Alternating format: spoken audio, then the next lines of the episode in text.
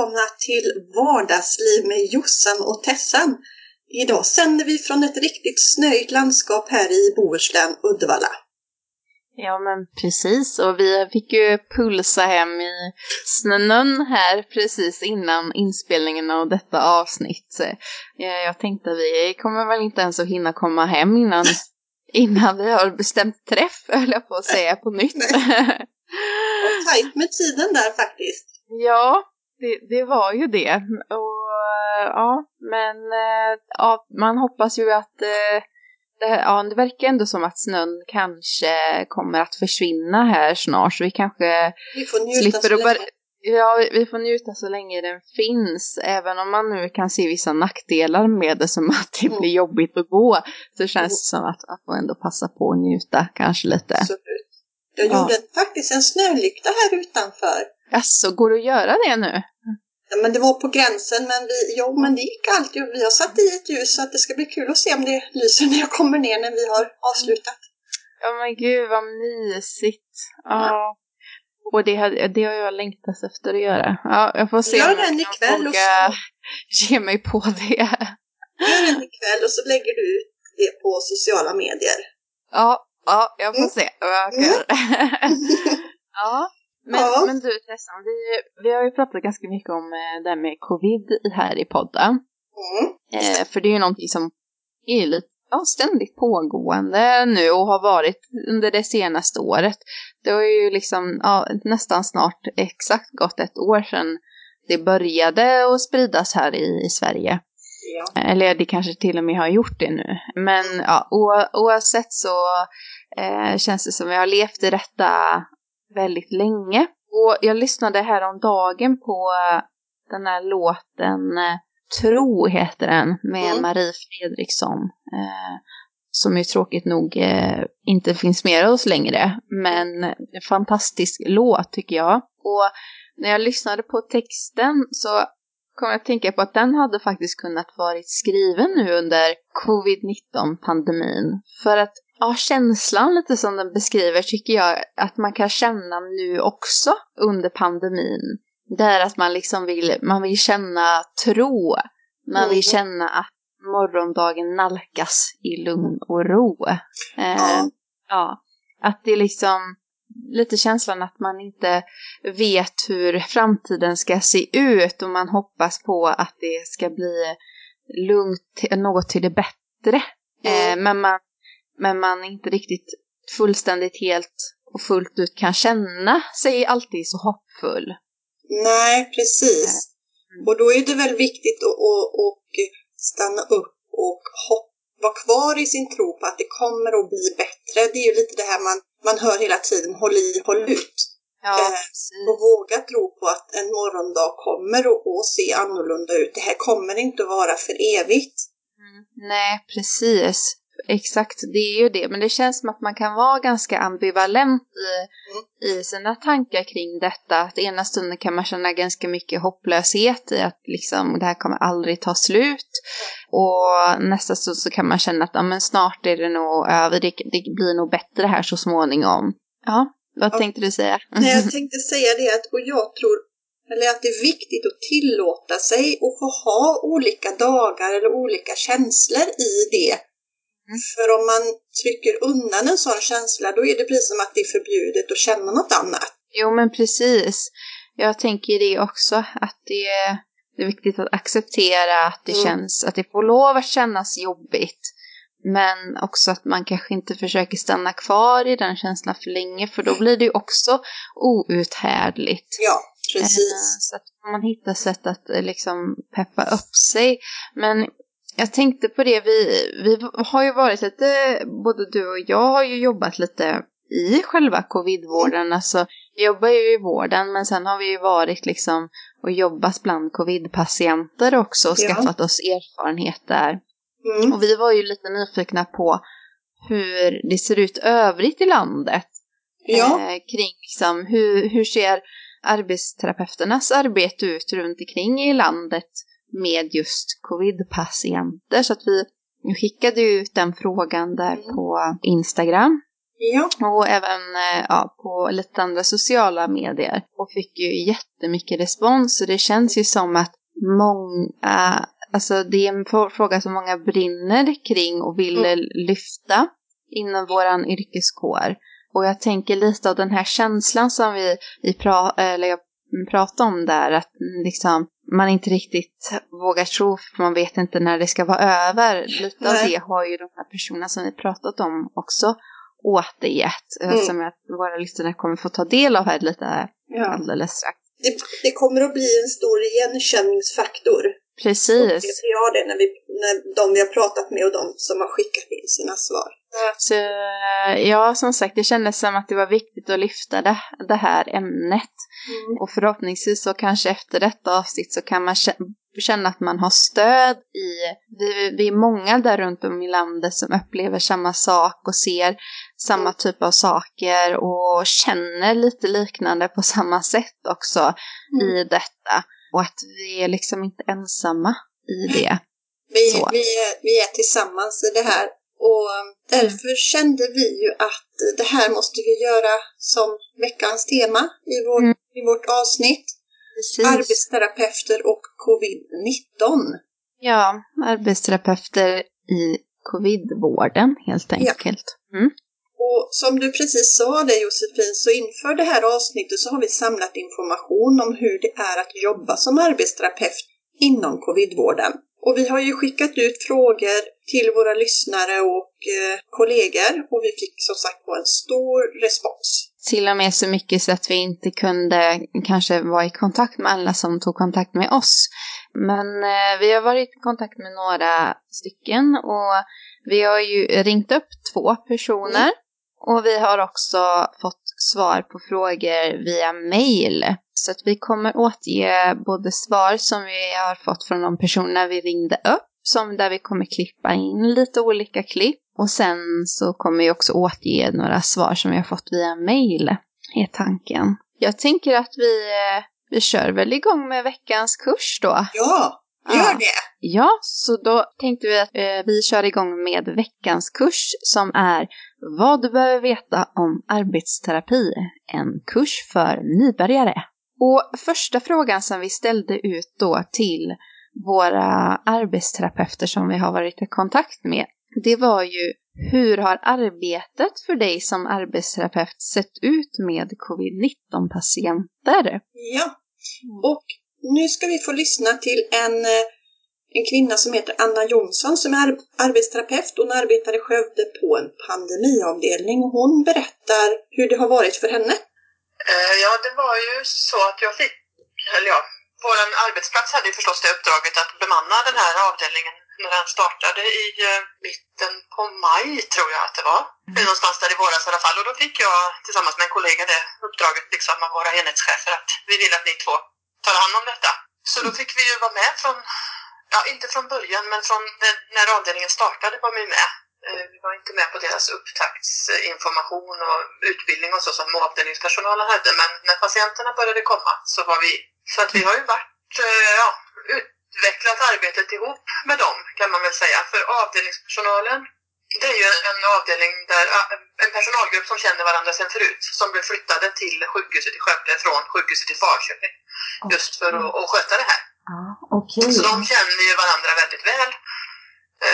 Och jag hade jobbat lite ihop med dem. Jag har varit i Falköping och jobbat med deras ordinarie avdelning. För de hade ortopedisk och medicinsk geriatrisk vård där från början. Så de fick liksom ett uppdrag att flytta till Skövde och sköta det här. Och jag fick uppdraget ihop med en kollega att representera arbetsterapin där då. Och då var det från början 14 platser tror jag.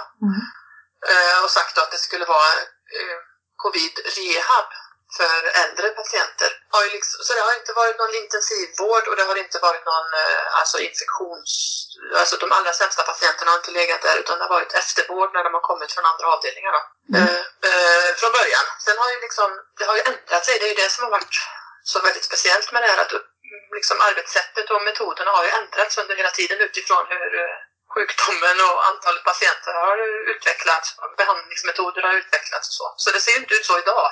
Nej. Som det gjorde då. Men det har hela tiden varit samma avdelning och samma personal och i stort sett samma arbetsterapeuter och sjukgymnaster som har varit där. Mm. Så alla patienterna som har legat där i stort sett har ju varit konstaterat smittade med covid. De har inte varit under utredning utan de har liksom provtagits på andra mottagningsavdelningar och så flyttats dit när de då har varit konstaterade. Det måste ju vara speciellt att vara med liksom från start, tänker jag, av en helt ny avdelning som plötsligt bara ska bildas och en hel liksom, personalgrupp som bara flyttas till en avdelning också. De bytte ju liksom sjukhus så att de var ju på nytt ställe. Så att, men jag tror att det har varit en stor fördel att det är en personalgrupp som känner varandra väldigt väl.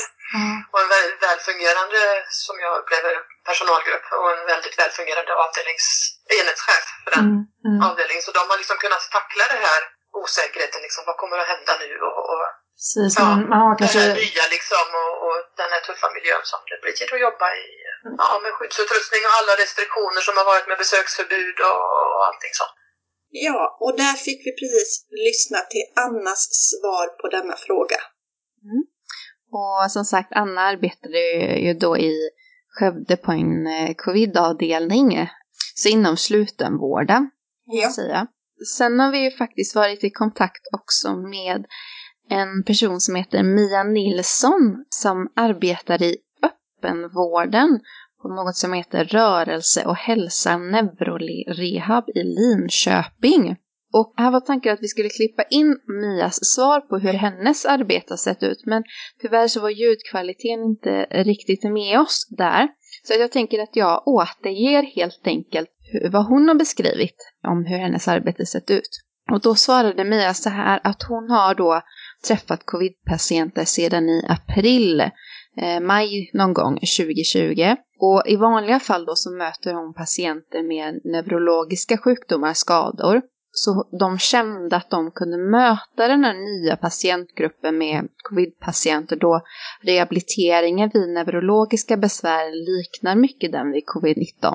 Och de fick då patienterna till sig ofta via vårdcentralen, men även vissa har också sökt aktivt till dem. Då de är vana vid att jobba med just aktivitetsreglering och basala aktiviteter så har de kunnat luta sig mot sina kunskaper inom detta område i vården av covid-patienter. Och den gruppen som de har sett som mest förekommande inom sin verksamhet har varit kvinnor som har varit födda på 60-70-talet. Och de här kvinnorna har då redan innan insjuknandet i covid-infektionen varit i riskzonen för utmattning.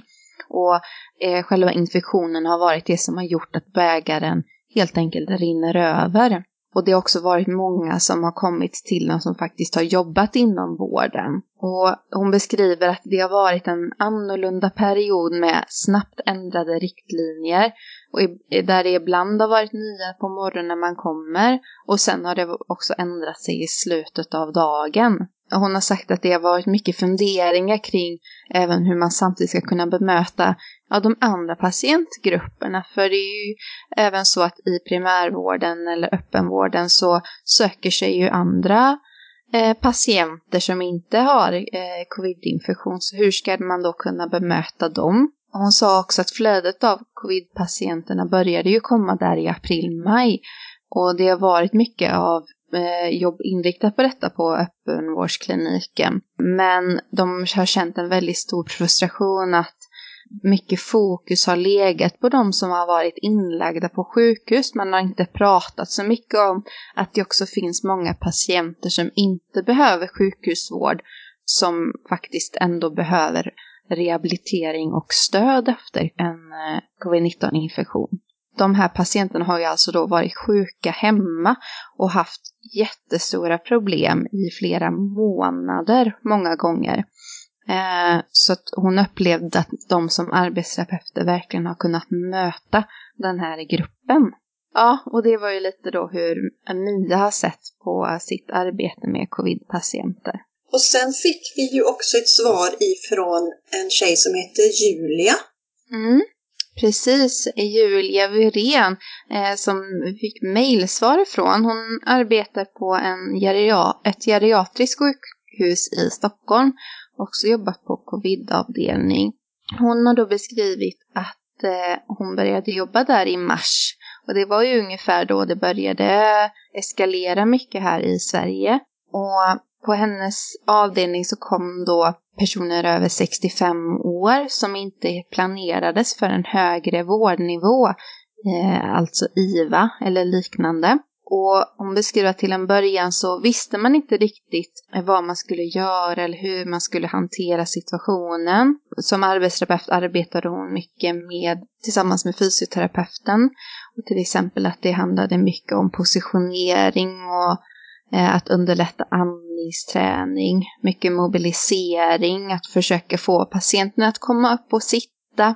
Hon beskriver också att hon tyckte att det var väldigt svårt planera för att det var väldigt många som dog i början och då kändes det konstigt att börja prata om en framtida utskrivning från sjukhuset när man inte visste riktigt hur det skulle gå för patienterna. Och hon kände också att det som klarade sig och började bli redo för utskrivning, de var ofta väldigt trötta och mycket försämrade i sin aktivitetsförmåga jämfört med innan covid. Så hon har ju fått jobba mycket med då att bedöma aktivitetsförmåga och lära ut strategier, till exempel energibesparande strategier. Och sen har det varit mycket samtal med anhöriga och biståndsanläggare. Och att man liksom försökt att planera för vad som ska hända vidare i vårdkedjan, helt enkelt. Så att vi har ju fått lite olika perspektiv från olika personer som har jobbat inom olika vårdnivåer på olika ställen. Väldigt gripande det här som till exempel Julia beskriver det här, att det var många som gick bort i början. Och det tänker jag, det hörde man ganska mycket om i början. Framförallt, det är ju fortsatt så att det är många som går bort i covid. Men jag tänker just den här, när det började, där har vi ju förstått att många har känt att det här att vad ska jag göra? Hur ska vi bemöta de här patienterna? Det genomlyser lite de svaren som vi har fått. Absolut, det gör det. Jag märkte också det på den covid-avdelningen jag jobbar på i våras och i sommar. Att man hade ju inte mött den här patientgruppen förut. Och när många patienter på en avdelning dör, det gör ju någonting med alla som jobbar där, och stå och ta hand om det. Det är tufft många gånger att möta anhöriga och resten utav patienterna. Så att det var väldigt gripande det Julia skrev, verkligen. Verkligen, så därför tyckte vi att kändes viktigt att ta upp det, för att det är ju faktiskt så verkligheten har sett ut många gånger för säkert många utav oss, att Det inledningsvis var det många som gick bort, och då visste man ju heller inte vad man skulle förvänta sig. Och det vet man ju fortfarande inte riktigt helt och hållet, men nu har man ändå levt i det lite längre, så att man vet på ett ungefär lite hur det kan gå eller hur det kan bli. Men jag kan tänka mig att det här, alltså, fruktansvärt till en början när man ser hur personer insjuknar i den här nya sjukdomen, och så blir det på det här sättet. Jag tänker vi går vidare till nästa fråga där, som vi ställde då till våra arbetsterapeuter. Och det var ju helt enkelt vilka aktivitetsproblem som är vanliga hos de här patienterna som man har mött då. Och här berättar Julia då att tröttheten är eller var mest vanlig. Och även andningspåverkan vid minsta lilla ansträngning och aktivitet. Hon upplevde också att det kunde finnas som en kognitiv dimma, och det har varit ganska så vanligt. Exempelvis kan det vara svårt att följa instruktioner, planera och genomföra och att minnas. Hon upplevde även att hos vissa patienter påverkades aktivitetsförmågan utav den oro som fanns över sjukdomen och om de skulle klara sig eller inte. Och nedstämdheten tycktes bidra till en viss initiativlöshet och uppgivenhet. Och vi ska även få lyssna då till Anna som också har medverkat och svarat på den här frågan, så varsågoda. Om jag jämför med alla andra patienter som jag har sett, eller patientgrupper som jag har sett inom alla år jag har jobbat, så är ju det här med att den här tröttheten liksom Den generella tröttheten som de har, både fysiskt och mentalt, den är ju annorlunda från alla andra diagnosgrupper jag har träffat. Mm. Så egentligen är ju liksom all förmågan att klara alla basala vardagliga saker liksom nedsatt på de som är som sämst. Sen är det ju ett väldigt stort spann såklart. Ja, och där har vi fått lyssna till Annas svar. Vi lät även Mia svara på den här frågan. Och det hon har sett då i öppenvården, det har varit att just många av de här basala aktiviteterna, boendeaktiviteterna, de har varit svåra för de här patienterna att utföra, och att mycket av fokus då har behövt lägga på att man helt enkelt ska klara av de här aktiviteterna innan man helt enkelt börjar fokusera på aktiviteter utanför hemmet, eller att man ska klara av att arbeta. Och beskriver ju också det här lite med de här kognitiva svårigheterna som Julia bland annat tog upp här, att det kan ha varit väldigt svårt att fatta beslut för de här patienterna. Och sen också att de här patienterna som då inte har varit inneliggande utan har varit insjuknade i hemmet, och de upplever att de kan ibland sakna förståelse för sina besvär. Att det blir en ganska dold sjukdom det här inledningsvis när man är sjuk, tänker jag, att då syns det ju att man är sjuk, men den här tröttheten som många beskriver kommer efter eller under infektionen, den är ju svår att liksom, den syns ju inte, utan det är ju någonting man känner väldigt mycket. Så att jag kan verkligen förstå det här att man känner att det kan bli så att inte man får förståelse fullt ut för att det inte syns. Mm. Precis. Mm.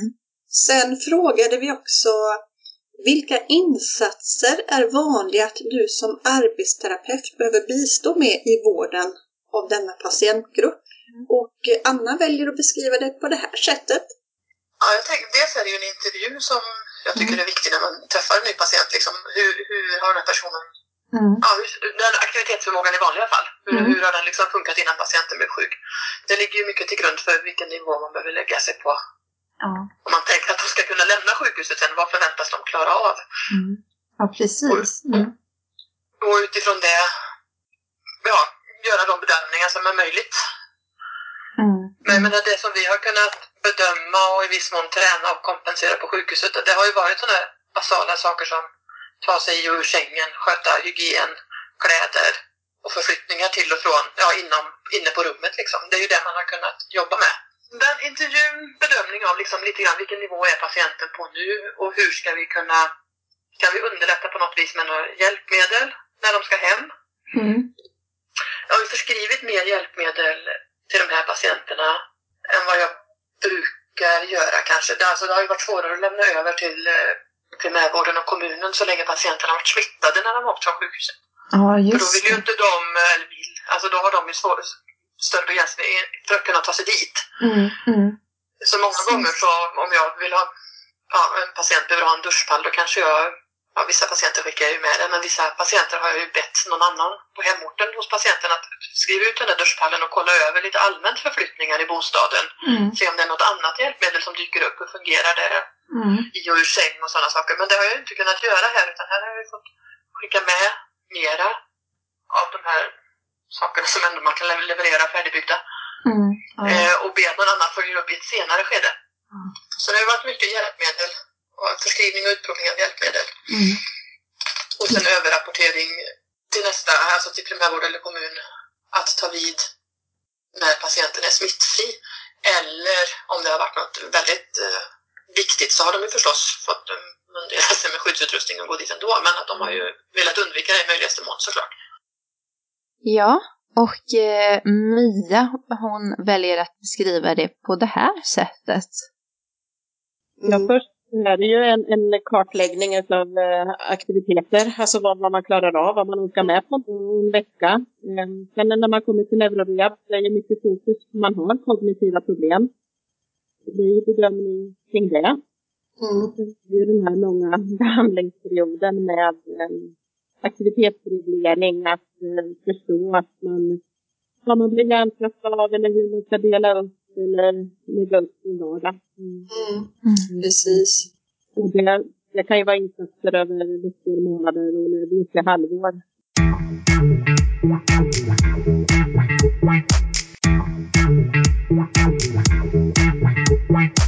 Ja, där fick vi då höra Mias svar på denna fråga. Men det är även så att vi har även varit i kontakt med en person som heter Midde Björman Jensen på Kapiore, Sankt Görans sjukhus. Midde berättar att hon hade arbetat som resursundersköterska och arbetsterapeut på covid-avdelning. Och vi bad henne då berätta lite om hur det var att växla mellan att jobba både som arbetsterapeut och undersköterska. Och hon beskrev att det kändes fantastiskt att hoppa in som både resurs- och undersköterska eftersom det ju behövdes extra händer. Så hon hjälpte till med att till exempel hämta och lämna, hjälpa till med omvårdnad, matbeställningar och kontroller vid behov. Sen var det bara att finna till hands och att vara behjälplig så mycket som det behövdes. Sen kunde även handla om att sitta och prata med patienter, hålla handen eller annat som patienten kunde tänkas behöva. Och återkopplingen från personalen var att det hade varit en riktigt stor hjälp att personal från andra enheter och professioner kom in och hjälpte till med det som behövdes. Hon upplevde ju att alla verkligen har slitit på olika sätt för att klara av vården på bästa sätt under den här pandemin. Så en stor eloge till alla, säger hon. Och det är väl lite så det faktiskt har varit runt om i landet, att det har ju varit ganska stor resursbrist inom sjukvården i det här läget under pandemin. Så att vi som vanligtvis har en annan profession eller jobbar med annat har då behövt att gå in och bemanna på olika enheter. För man har ju alltså mobiliserat eller flyttat personal från befintliga enheter till att kanske öppna upp nya avdelningar som covid-avdelningar. Och även fler har flyttats till att jobba inom intensivvården.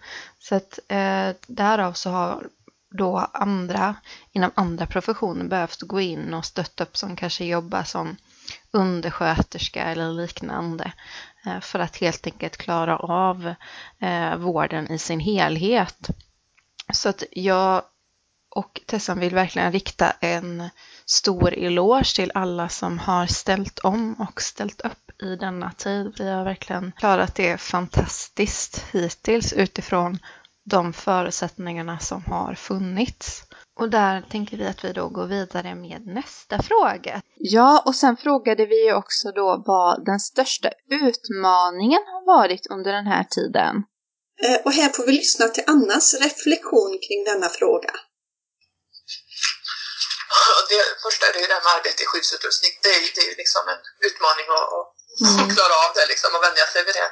Mm. Och känna, i början var det liksom oerhört, gör jag rätt nu? Tar jag på mig rätt ordning? Tar jag av mig rätt ordning? Mm. Har jag missat något nu? Riskerar jag att smitta ner någon eller smitta mig själv för att jag har gjort fel? Så innan man liksom blev något sån här bekväm i de rutinerna så, ja, då var ju det lite pirrigt. Ja, precis. Men sen är det ju det här som jag lite grann har sagt att man hela tiden har fått anpassa sig till att ja, dels miljön då förstås, att patienterna har varit isolerade, men sen att vården har förändrats, uppdrag, eller vad ska man säga, inriktningen på avdelningen har ändrats. Så att det, om man en gång tänkte bara säga, men nu har vi koll på de här rehab-patienterna, nu har vi lite grann vant oss, vi vet lite grann hur de funkar och vad vi behöver göra med dem. Ja, men då blir det färre sådana rehab-patienter. När det blir färre patienter överlag så då kom det andra typer av patienter som man liksom, jaha, nu kommer det de här som kommer från äldreboenden då, när det blev en utbredd smitta på vissa äldreboenden, så kom de in och då var det ju jättegamla, ganska sen förut skröpliga patienter med ett stort omvårdnadsbehov. Så, jaha, hur gör vi med dem och i vilket läge behöver vi gå in och vilka av dem behöver vi träffa? Mm.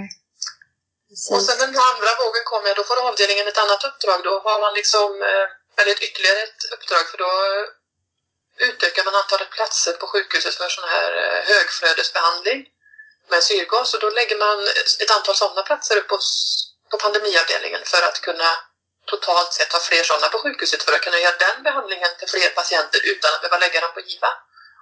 Precis. Så då är det en annan patientgrupp som man då, Okej, nu sitter de här fast i slangar. De är 1,5 meter långa. De kommer inte mer än från sängen till en fåtölj. Mm. Vad kan jag som arbetsterapeut göra där? Ska jag göra något eller ska jag vänta tills de har blivit av med det här och har så att säga vanlig syrgas på lång slang så att de kan flytta på sig och göra någonting? Mm. Mm. Så att hela tiden har man fått... det är liksom snabba förändringar och sånt som ingen kan förutspå. Att nu kommer det bli så här om 2 månader. Då behöver du förbereda dig på att det kommer att vara på rätta viset.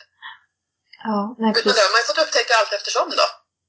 Ja, ja, och där har ni fått lyssna då till Annas reflektion. Även Julia har ju svarat på den här frågan. Ja, hon beskriver det så här att i arbetet då så var det svåraste utan tvekan att det var så många som inte överlevde och att man inte själv visste om den mobilisering man gjorde med patienterna var för tuff eller rent utav livsnödvändig. Det var också en stor påfrestning att inte veta om man själv skulle bli smittad, vilken skyddsutrustning som var rätt och att hantera all den information som kom dagligen som man skulle förhålla sig till. Hon blev även chockad över hur tufft det var att arbeta i långärmat förkläde, handskar, munskydd och visir. Hur andfådd, snurrig och svettig hon själv blev. Privat så berättar Julia det att hennes största utmaning har varit att stänga ner hela sitt sociala liv. Där hon annars har hämtat sin energi och glädje. Det har varit tufft att hålla i och hålla ut, berättar Julia. Mm, precis, jag tänker att det är, så har ju många av oss känt i detta. Och jag tänker att just när man är mitt i hetgröten så att säga och jobbar bland de här patienterna. Att inte då kunna samla kraft någon annanstans riktigt. Det är ju en väldigt ovanlig exceptionell situation man har varit i detta. Mm. Och just det här att arbeta i en annan typ av utrustning än man är van i. Och just det, vara rädd för att kanske bli smittad själv också. Och inte veta vad ska det göra med mig och kommer jag att smitta det vidare till mina nära och kära också. Ja, men det är återigen det här liksom, har jag gjort rätt? Har jag gjort enligt alla konstens alla regler? Och helt plötsligt så ändras de förutsättningarna. Nu ska ni inte använda det, nu ska ni använda det. Alltså man hela tiden står man och bollas i en osäkerhet. Ja, och jag tänker liksom just det här är så fruktansvärt egentligen att liksom kanske vara på sitt arbete, se... Alltså människor går bort framför en. Inte vet om det du gör är rätt som du säger Tessan. Mm. Och sen också känna att finns det risk för att jag blir smittad. Kommer jag smitta detta vidare? Och sen då också när man väl kommer hem inte kanske kunna göra saker som fyller på energi för att få en att släppa jobbet. Alltså, det blir en otroligt tuff börda att bära och det är ju... Det är där vi tar styrka av varandra och det är väl där jag har känt på våran arbetsplats att vi har varandra i alla fall. Vi kan ta stöd där, men det är tufft. Ja, här är liksom våran verklighet just nu. Mm, verkligen, ja. Nej, men så det känns viktigt att lyfta fram det här svaret som Julia ger för att det är ju verkligen så det beskriver så tydligt hur det har varit och hur det kan ha känts också i den här situationen med covid och pandemin och att jobba mitt uppe i det. Sen har även Mia då svarat på den här frågan och ni ska få lyssna här till hennes svar på den här frågan där hon både då inledningsvis kommer att beskriva lite vad som har varit utmaning under denna tiden men också reflekterar hon lite kring alltså vad som kommer bli utmaningen sen. Vi har ju haft lite tur att vi har kunnat vila på att det vi har gjort, alltså rehabilitering, det vi gör inom neurologiområdet har funkat. De här personerna, det är väldigt mycket som om man har drabbats av en virusencefalit eller TB eller sådär. Det enda som har suttit ut som har varit en liten utmaning är de här lungproblemen. Ja. Men annars har ju rehabiliteringen inte varit en utmaning utan det har ju varit att stå ut som, alltså med ovissheten. Hur länge ska det här hålla på? Jag tänker att rehabilitering behovet på primärvårdsnivå, det kommer ju att finnas kvar över lång tid. Jag tycker år över. Även om det är akutinsjuknadet och sjukhuset, det blir mindre belastning. Många av de här kognitiva problemen misstänker vi och kommer att hänga i länge och det tar lång tid. Mm. Och vi har fortfarande, så vi håller på med de som insjuknar mars och april, och nu börjar andra vågen komma. Ja. Så vi har ju ett inflöde men inte så stort utflöde. Nej, precis. Och jag tänker att det blir liksom den här samhällskostnaden liksom av den här pandemin, att även om man då kanske får vaccin och det kanske lättar upp och kanske det blir mindre som kräver sjukhusvård och så senare. Men de som sen ändå har varit drabbade, de ska ju också sen i förlängningen tas om hand och också kommer behöva hjälp och stöd och rehabilitering. Och det blir ju ett annat arbete sen i det senare skedet, när vi kanske har kommit ur det värsta ur liksom pandemin, utvecklingen så att säga. Och då står ju vi med alla som inte får sin rehabilitering idag, som inte väljer att komma hit eller inte får, för att man är riktigt. Man har en MS-diagnos eller man har andra neurologiska besvär som väntar till rehabilitering. Ja. Det blir utmaning. Ja, och som precis ni fick lyssna här till Mia, så reflekterar hon ju lite kring utmaningen som kommer bli här sen. Att det kommer ju vara, tänker jag, en lång period här framöver då vi i samhället kommer få se efterverkningarna också av covid. Det är ju inte bara det att nu kanske människor blir mindre, det kommer vara mindre insjuknande i covid, utan vi kommer också behöva ta hand om de som har varit insjuknande. Och att kanske när vårdavdelningarna töms så finns det de här personerna kvar ute i samhället och ska tas om hand. Det kommer nog bli ett otroligt stort jobb. Så att jag tänker att man hoppas ju verkligen att de politiker som sitter på besluten där ute också och i regeringen, att de tänker på detta sen när det väl lugnar ner sig också. Att resurser kommer att behövas för att ta hand om hela befolkningen. Ja. Även i efterförloppet. Absolut. Stora rehabinsatser kommer att krävas. Mm. Där kommer ju våran roll bland annat att vara jätteviktig. Och det leder oss lite in på nästa fråga också. Just det, som vi också ställde då, det är: hur upplever du vikten av arbetsterapeutiska insatser för patienter med covid? Precis, och där har vi då fått ett svar också från en annan person som vi skickade mejl till, som heter Ylva Simmerman. Hon jobbar på en geriatrisk klinik i Stockholm som ställde om till covid-avdelning. Och hon beskriver att vikten av arbetsterapeutiska insatser är stor. Hon beskriver att vi är ju egentligen de enda som planerar för livet efter utskrivningen, för det fortsatta livet. Och det gör vi ju naturligtvis då tillsammans med fysioterapeuter. Men att den här fysiska miljön ska fungera och att också patienten får den hjälp han eller hon behöver. Det ligger ju väldigt till stor del på oss att se till att de här patienterna faktiskt får den hjälpen de behöver. Och hon upplever att våra insatser uppskattas väldigt mycket av övrig personal och patienter och anhöriga och biståndshandläggare. Jag tänker att det är lite det. Det går ju lite ihop det med som Mia beskrev här tidigare, att vi kommer vara ett väldigt stort vårdbehov av de här patienterna eller personerna som har varit insjuknade i covid. Det kommer finnas ett behov av mycket eftervård i detta. Och vi är ju faktiskt de enda som planerar också för livet efter sjukhusvistelse. Mm. Dels från det att de går hem från sjukhuset så hjälper man ju som arbetsterapeut till att se till att den här överslussningen blir så bra som möjligt från sjukhus och hemmet. Och sen så finns vi även där ute då i primärvården och ska stötta upp och försöka ta hand om de här patienterna.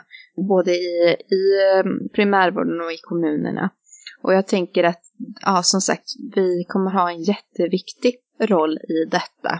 Kanske det blir så här när vi sitter här och pratar om det, lite syftet med att vi startade den här podden var ju att synliggöra vad en arbetsterapeut kan hjälpa till med. Mm. Jag tänker genom det här, tyvärr att coviden har kommit till oss, så har vi också fått blivit mer synliga som arbetsterapeuter och vad man kan faktiskt få hjälp med. Ja, precis. Vi är ju liksom, vi tar ju hand om vardagslivet och får det att rulla på. Mm. Och just nu är det många som kommer ha eller har svårt med att få det att rulla på till följd av covid och som kommer att ha det. Och där kommer vi ha en väldigt avgörande roll för att helt enkelt få de här personernas liv att fortsätta så bra som möjligt. Mm. Ja. Vi hade väl även något svar därifrån Mia också, va? Hur hon upplevde det? Precis, det hade vi. Så jag tänker vi klipper in detta här.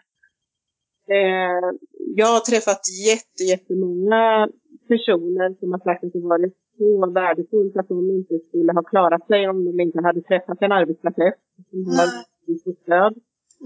Kanske mer faktiskt än vad jag upplevt förut med frekvens. Det är någon som lyssnar, det är någon som hjälper en på den nivån där man står och går. Det har varit lite häftigt och lite roligt faktiskt. Och det är det som har gett mig energi hela tiden under den här perioden. Ja, och som Mia säger så säger hon ju lite det som Ylva var inne på där, att patienterna liksom är väldigt tacksamma för våra insatser och de säger att de inte skulle ha klarat sig utan våran hjälp. Så att, ja, om vi får lov att hinta lite till regeringen och våra politiker där, så vill jag säga att mer arbetsterapi åt folket. Vi har en viktig roll. Satsa på vårat yrke, satsa på rehabilitering här nu framöver. Det kommer att behövas. Om möjligt öppna upp fler universitetsplatser och se till att vårat arbete blir mer attraktivt. Hej våra löner. Låt som du ska ut liksom och bli politiker nu och så och rösta på dig, så det är bra. Precis, nej, någon politiker kommer jag inte bli, men som jag har sagt här, rehab kommer att vara viktigt och det är viktigt, och det är ju det de här personerna beskriver. Och det får väl runda av veckans kurs helt enkelt. Mm. Det får det göra. Vi ser att vikten av arbetsterapeutiska insatser i covidvården är stor och den kommer att vara det även i efterförloppet.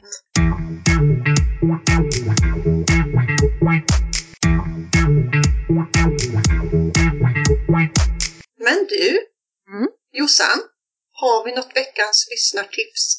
Jajamän, det har vi fått in här, ett veckans lyssnartips.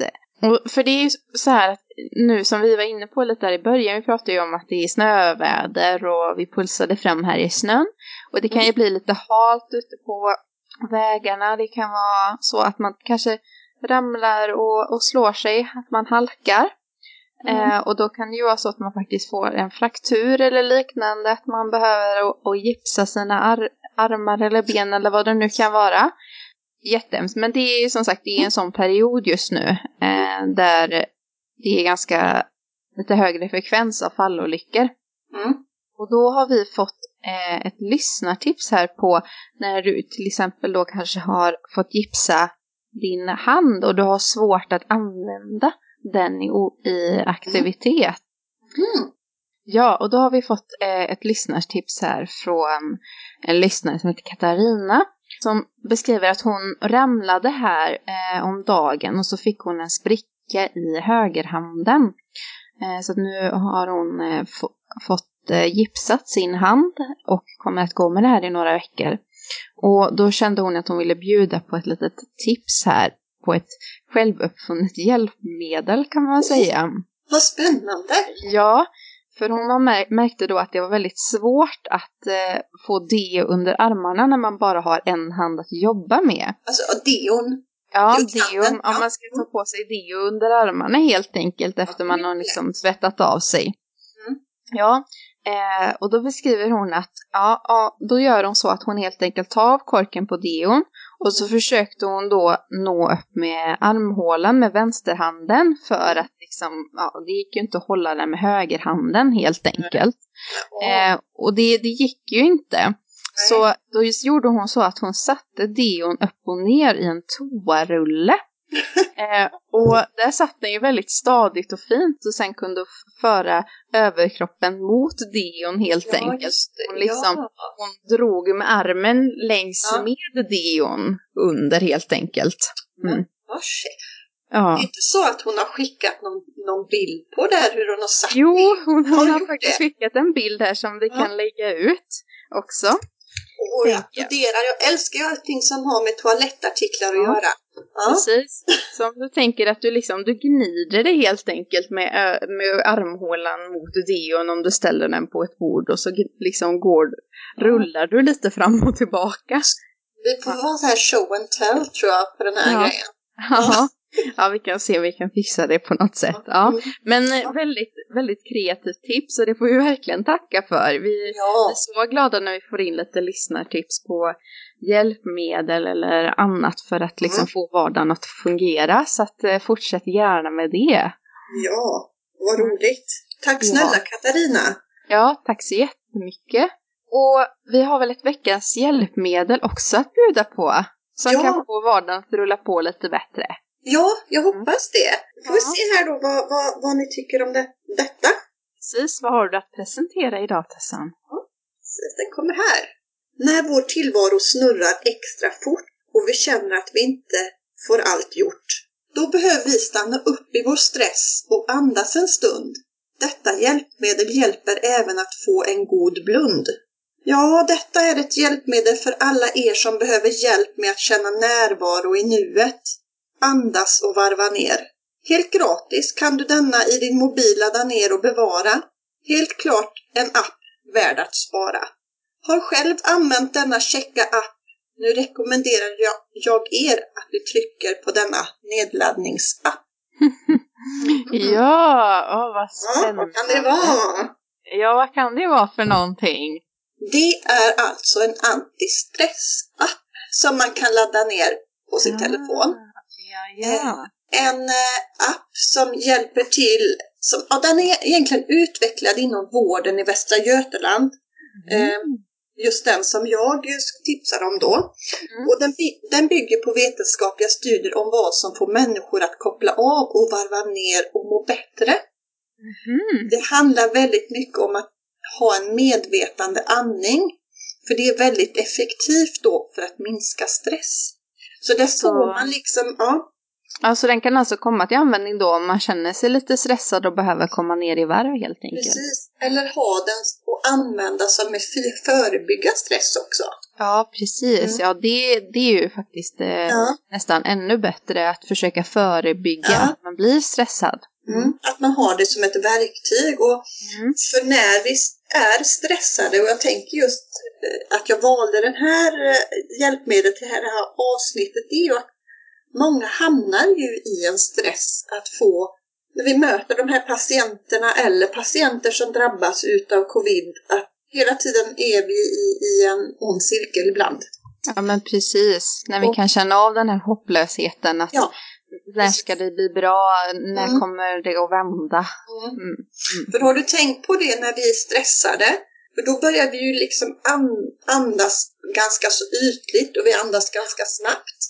Ja, precis. Vi kanske drar upp våra axlar och liksom springer fortare än vi borde. Men om vi då andas lite lugnare och djupare, så ger ju det signaler upp till hjärnan som faktiskt får oss att minska stressen. Precis. Den här appen hjälper, det är liksom en vägledning som ger dig steg för steg hur du ska göra. Och jag tänker så här att jag skulle kunna lägga in det som en länk kanske på vårt Instagram. Ja, men det kan du göra, och vi kan lägga det i länken till poddavsnittet också kanske. Ja, för på så sätt så kan ni ju hitta till den här appen, för annars hade ju det varit min fråga. Ja. Det finns ju säkerligen också i olika varianter, den här typen av appar. Men vi tänker att vi länkar till den här, och hittar man en annan liknande eller har något tips på någon sån här antistressapp så får man gärna dela med sig av det också. Mm. Precis. Och jag ska säga att den här finns liksom både som en snabbversion på 5 minuter och så finns det en liten längre version på 25 minuter. Mm. Så där kan man liksom ta efter behov eller vilken tid man har. Mm. Precis, det är faktiskt väldigt käckt. Och så får man lite energi i vardagen, tänker jag, efter den här. Att man använder den här. Mm. Det är syftet också. Jättebra. Mm. Det är viktigt just nu, känns det som. Mm. Mer energi åt folket. Mm. Precis, ja. Både, ja. Det var det om veckans hjälpmedel. Sen hade vi ju veckans fråga också. Ja, någonting som vi har pratat lite om, Josefin. Mm, precis. Vad ser du mest fram emot när pandemin har lagt sig? Vad kommer du att göra? Den frågan ställer vi ju till er lyssnare. Men ställde du den till mig just nu, Tessan? Eller? Ja. Då svarar jag först och så får ni andra tänka själva vad ni längtar efter här efter pandemin. Men det jag längtar efter, det är ju såklart att umgås mycket mer med nära och kära. Att kunna umgås mer med familjen och framförallt de äldre i min närhet som man har liksom hållit sig ifrån under den här perioden för att de har varit i riskgrupp. Det är ju det jag längtar mest efter. Det är egentligen bara att få umgås med sina nära och kära och kanske kunna träffa vänner och hitta på lite roliga aktiviteter som man helt enkelt kan få lite energi av också. Det var det jag ser fram emot. Vad ser du fram emot, Tessan? Jag ser fram emot att jag ska kunna krama mina föräldrar igen. Inte vara rädd för att de ska bli smittade utav mig eller så. Det är min största önskan och längtan. Sen är det precis som du säger, det här att kunna öka sitt sociala sammanhang igen. Återuppta aktiviteter som man har lagt undan. Så det ser jag mest fram emot. Ja, precis.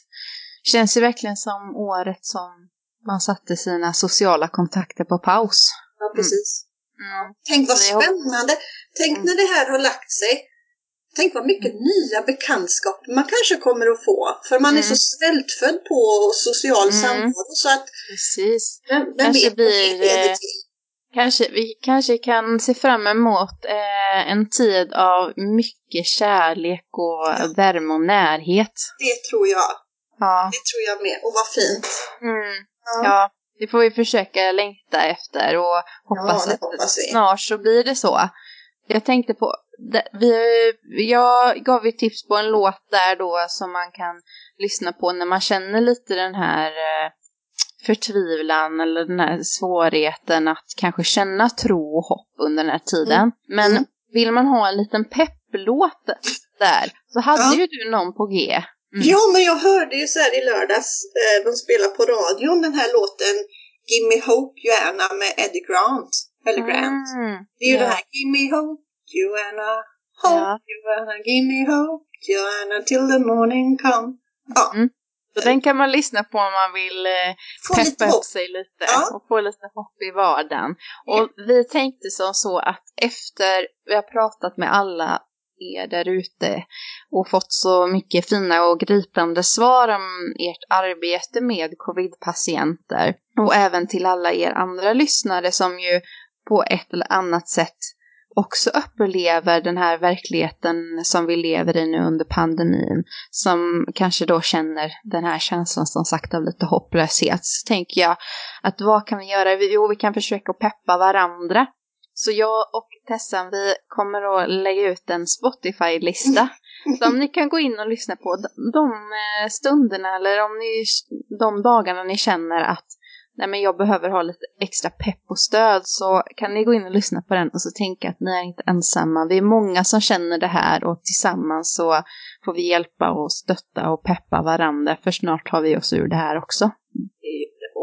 Det gör vi. Vilken superlista det kommer att bli. Ja, precis. Och är det så att man då känner också när man har kollat igenom låtarna att ja, men den här låten är ju peppig och bra, den vill jag ska vara med. får ni jättegärna höra av er till oss, så kan vi lägga in den. Ja. Ja. Så har man någon favoritlåt där som är lite peppig och god, så hör av er helt enkelt, så utökar vi listan bara.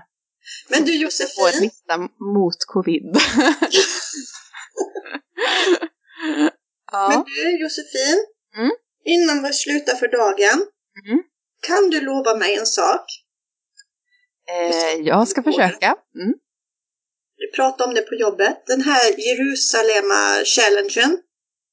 Ja. Kan du lära mig den dansen? Ja.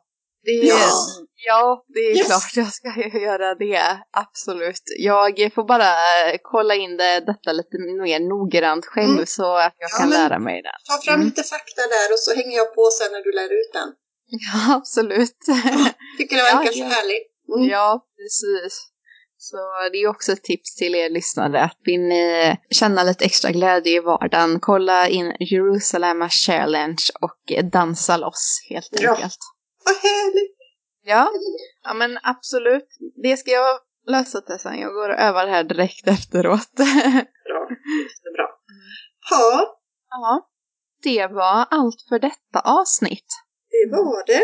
Ja, och vi återkommer troligtvis ganska snart igen, för vi har ju faktiskt redan lite material till nästkommande avsnitt som också kommer vara lite handla om covid, men kommer och lyfta lite andra yrkeskategoriers, hur deras arbete har varit under pandemin helt enkelt. Så stay tuned for that, så att säga. Det låter lite intressant tycker jag. Ja, det var ju väldigt intressant. Vi har ju redan pratat med lite personer, så att två yrken som börjar på P skulle vi kunna säga. Ja, kommer att vara med. Så att det kan ni ju fundera över vad det skulle kunna vara. Men ja, vi säger tack för den här gången. Och så håll i och håll ut där ute alla lyssnare. Så ses och hörs vi snart igen. Det gör vi. Ha det gott! Ha det gott! Hej